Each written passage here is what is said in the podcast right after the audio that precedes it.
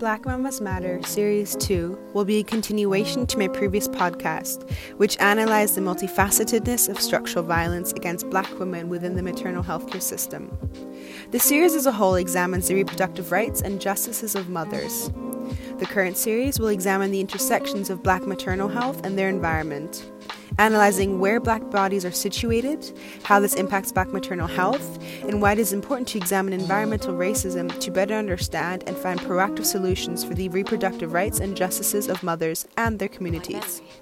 Environment is an umbrella term to encompass histories, issues, social and biological impacts and consequences of housing segregation, toxic ecologies, local food ecologies, medical microbial ecologies, and inheritances. Black and other communities of color are disproportionately exposed to landfills, sewage plants, and various other industrial polluting facilities emitting hazardous toxins and chemicals into their environment. This is through purposeful policies and histories which have made it so. Going by many names housing segregation, housing discrimination, and redlining they are all policies which have shaped the ways in which neighborhoods and communities were grounded, established, and settled, not only in America but also Canada through purposeful and systematic denial of mortgages and loans to African Americans in certain neighborhoods, led to a literal divide or segregation in most neighborhoods. As Dr. Robert Bullard says, racism trumps class. Even middle class income African Americans are more likely to live in more polluted neighborhoods. Minority communities have much less political clout, so regulations can and often do ignore them. Zip code is the most powerful predictor of health, and all communities and all zip codes are not created equal.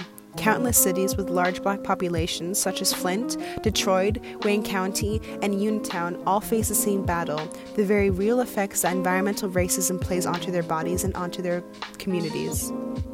A quote on the side effects of Cancer Alley in Louisiana. Women tell me that they have miscarriages, stillbirths, problems with their skin, rashes, vomiting, lots of cancer, respiratory problems, and increases in childhood and adult asthma.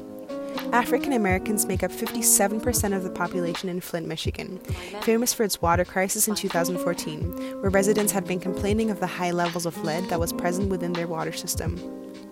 Laced with toxins that made water undrinkable and unusable. The story, while famous, is not a new one within America. Countless other communities suffer from pollution and toxins which made everyday life dangerous.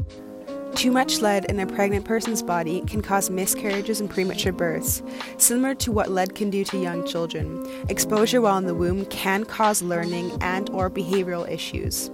And if we're looking into environmental influences onto black mothers' health, we definitely need to acknowledge that black infant mortality is just as rampant and disproportionate between black and white Americans.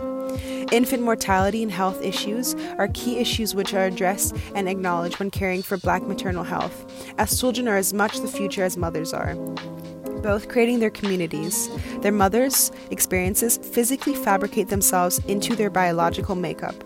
That means certain toxins and chemicals have the strength to embed themselves into the human tissue and remain there for decades, long enough to be passed down transgenerationally creating a cycle where that which your mother took in through her environment, all toxins and stress, manifest themselves within the child and are later carried down onto their children. Exposures to chemicals such as PCBs, dioxin, mercury, arsenic, benzene, lead are already part of everyday products from paint thinners, cleaning products, gasoline byproducts, flame retardants, and com- cosmetic additives.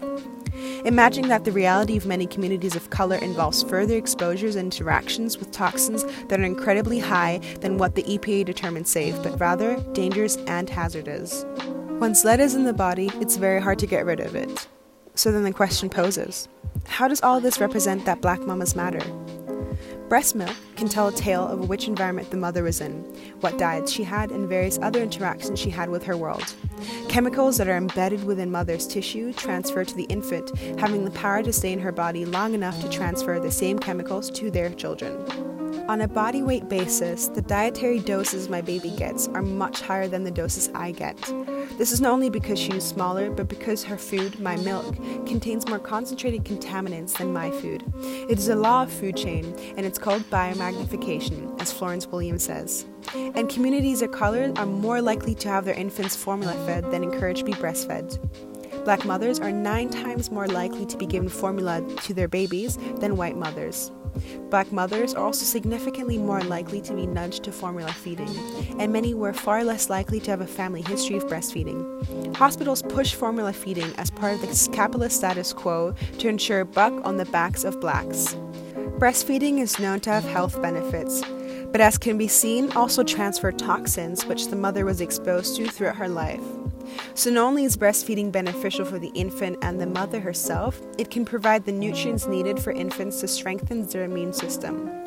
If formula fed, these toxic transmissions may be reduced. Yet, formula in comparison to breastfeeding does not provide as many nutritional enzymes that help with the development of the child.